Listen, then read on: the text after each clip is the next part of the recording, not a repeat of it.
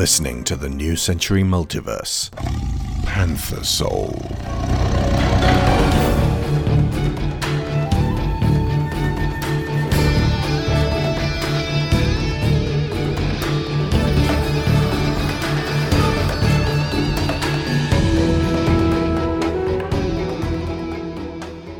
Chapter 15 Pride of the King's Navy.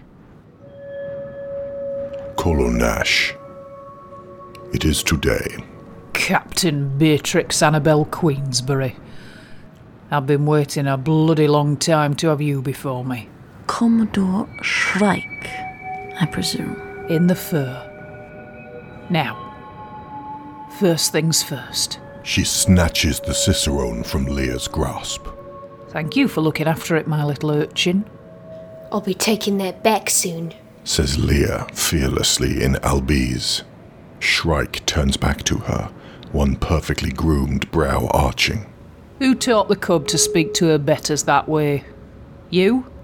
She rests her cold gaze on me. I lay a paw on Lia's shoulder, urging her to be quiet as the blades glint around us in the now lowering sun. I know you.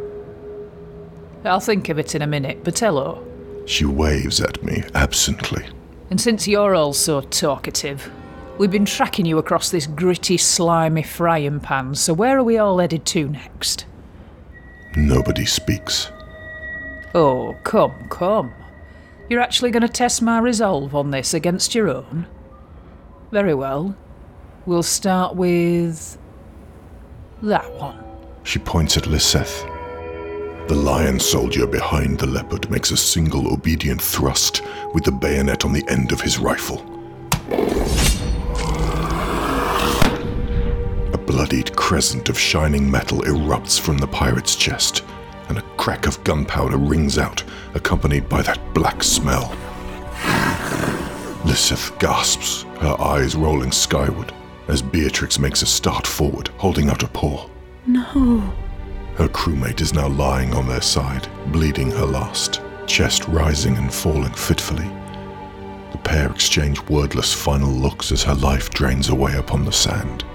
You have the luxury of one, two, three, four more chances before I put my own sabre through your heart, Queensbury, and just march us to the next place of rest on our map. Beatrix glances at Rickish, who shakes his head bravely. Shrike spots this and shrugs. Do you think for even a moment that I will decide against this tactic? Her voice echoes around the ruins. I can assure you that while absolutely everything you care for is going to be taken away if you don't capitulate, I will lose nothing. If we cannot find this treasure for King Louis, we shall simply return to him empty pawed and say it was always a legend. At which point I will inform him that I found and slaughtered the captain of the Crimson Serpent, and will receive a shiny new medal to put right here. She taps the outer breast pocket of her coat, where decorations would usually go. I shall rest for a month and then be back out on the ocean on our next manoeuvre, while you and your cronies rot underneath the dirt we stand upon. As she says all this, she has moved herself beside the shuddering leopard, who is squeaking pitifully as she tries to draw in her last breath. Shrike does not look at Lysith, but eyeballs Rickish pointedly. Whereas, if you tell us everything you know about where we are going, you shall all accompany us there. I can't promise that you shall live, but I can say the certainty that you will all die here will have been averted. So, shall we go for chance number two? The serpent has a new captain, says Beatrix defiantly and as steadily as she can. Rickish nods, pride in his captain upon that face. I wonder if I could ever be as brave as that. The bayonet pierces his back. The gun roars and my mind races through the possibilities.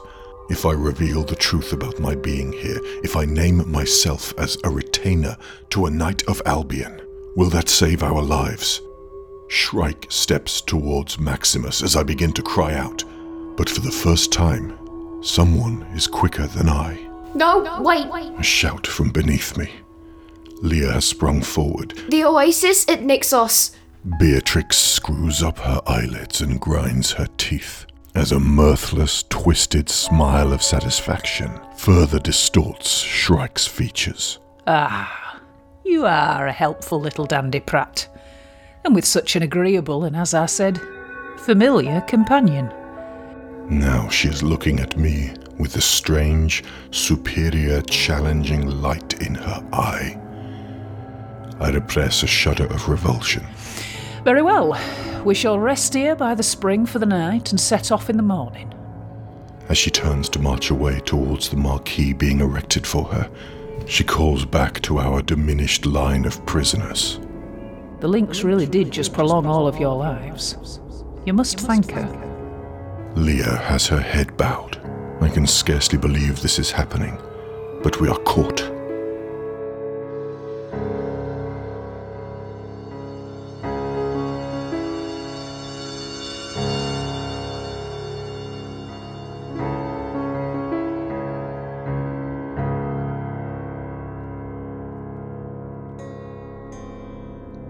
Stardancer. It is today. On the horizon, we can make out the army of lions we have been following, now gathered at the ruins of the Temple of Gazrahat. You are quite sure the Cloudbreaker is not in there. Maugg asks Noon. The jaguar is feeling this dry heat more than the rest of us. She crouches in the sand as I feed her some of our water. Quite sure, Mother. She whispers. All the legends our people have uncovered speak of it in the northern forests. My poor cub. Maugg says, her shadow eclipsing Noon. I shall trust you. She glares far across at the assembly of warriors in black. Do not leave this circle. She warns. We must not be seen nor scented. We do what we always do. We wait and we watch for our opportunity. Senet shifts restlessly. How would it be if we wait until nightfall when everyone sleeps? She growls. If I were to sneak in there and steal you the keystone, we can disappear back into the desert before they know it is gone. We need the cub as well, I put in. There is no way you can take her too without raising alarm. Senet scowls at me as Maugg holds up a claw. This barren expanse is not our home. Maugg chides. If they hunt us, we will be found eventually. But the jungle, back in the bosom of trees, that is where we shall use the terrain to our advantage. That is where we shall make our snatch. The claw she uses to punctuate this point crumbles ever so slightly, and ashy grains blow away on the desert winds. She examines her trembling paw as the tiniest cracks begin to form. She has not fed in a long series of yesterdays, and this odyssey across the yawning wastes is taking a heavy toll. A tightness forms in my gut as I anticipate her solutions to this decay.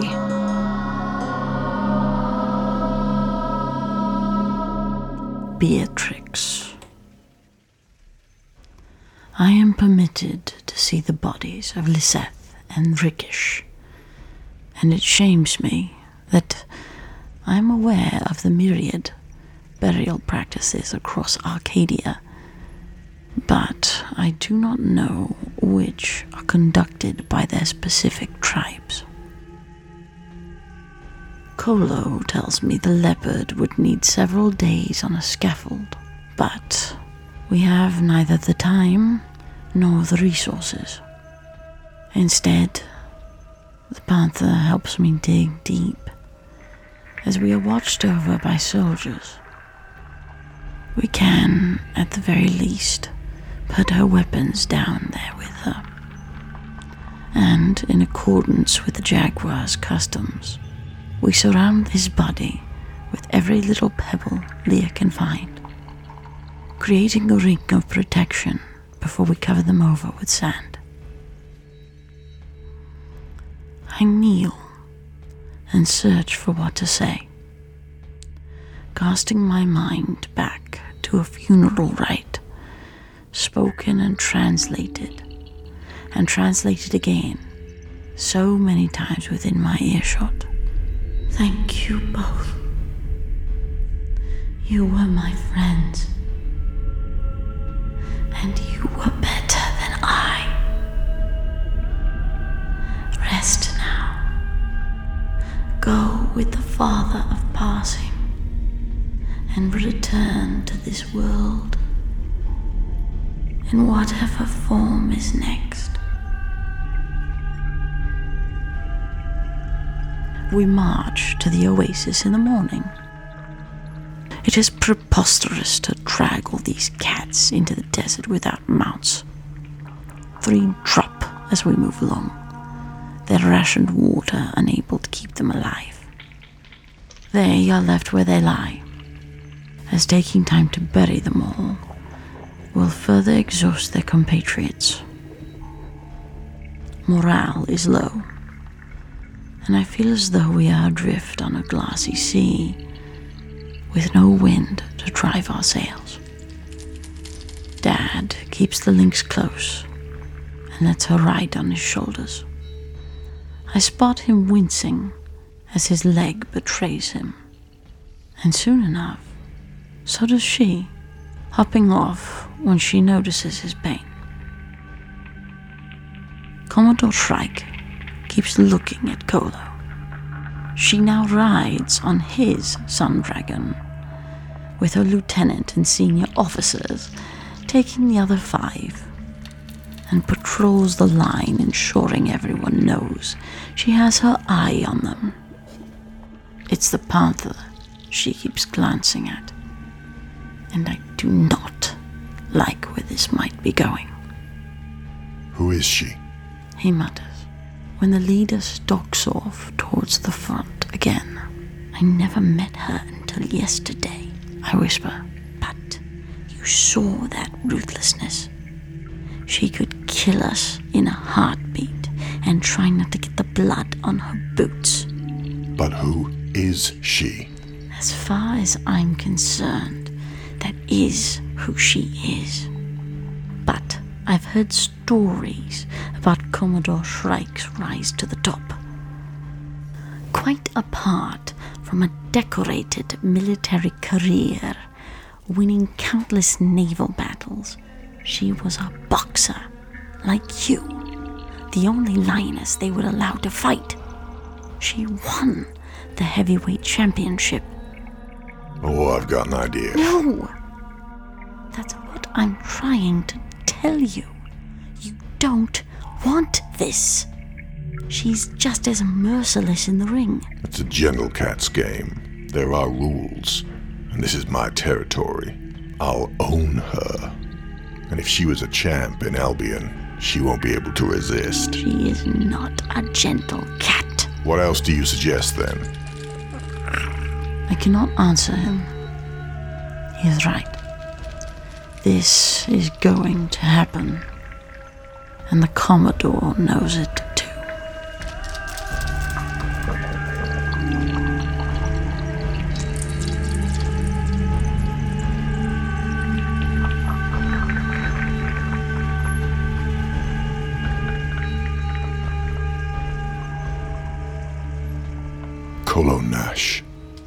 is today. Our little band hang by iron chains inside the stone dungeons of the abandoned desert outpost at Nixos.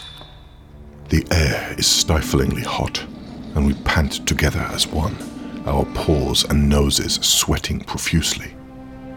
Shrike enters our place of confinement, pacing across our line with slow deliberation sipping occasionally from a glass of something cool that smells of spineapple and rum. She pauses in front of me. I definitely know you. She purrs in Albese. I say nothing, but look her in the eye, judging a point between attentiveness and defiance. These tattoos are extremely distinctive. She taps a claw to my chest. I have seen you fight. I tilt my head, merely accepting that this is a possibility. In Leonidas, you were up against a green jaguar of immense size. I recall you dancing. Oh, you were fairly impressive. Her rusty eye lights up. He dropped like a stone into a still pool. So much stronger than you, and yet all it amounted to was his own undoing. She holds her libation under my nose. I lap at the delicious liquid, bathing my parched throat. My companions watch me, desperation in their expressions. Would you dance with me? I've not had a challenging duel in a barrel of yesterdays. You wish for us to fight? I say. She nods. If I win, I want you to set us free. This is my bargain. We silently study one another's frames. If she agrees, we will be on our way for certain. Your terms are acceptable. She growls softly. But whether you win or lose, I keep the keystone. I'm going to have to find a way to get this back. But right now, I must make her feel like I will not easily beat her. That the wager she is making is somehow fair. It is tomorrow. I see my victory over her and our freedom. I must simply get myself from here to there. Also, drinks for my companions at once. It is not a request, and her mouth twists at my commanding tone. Agreed. I have her.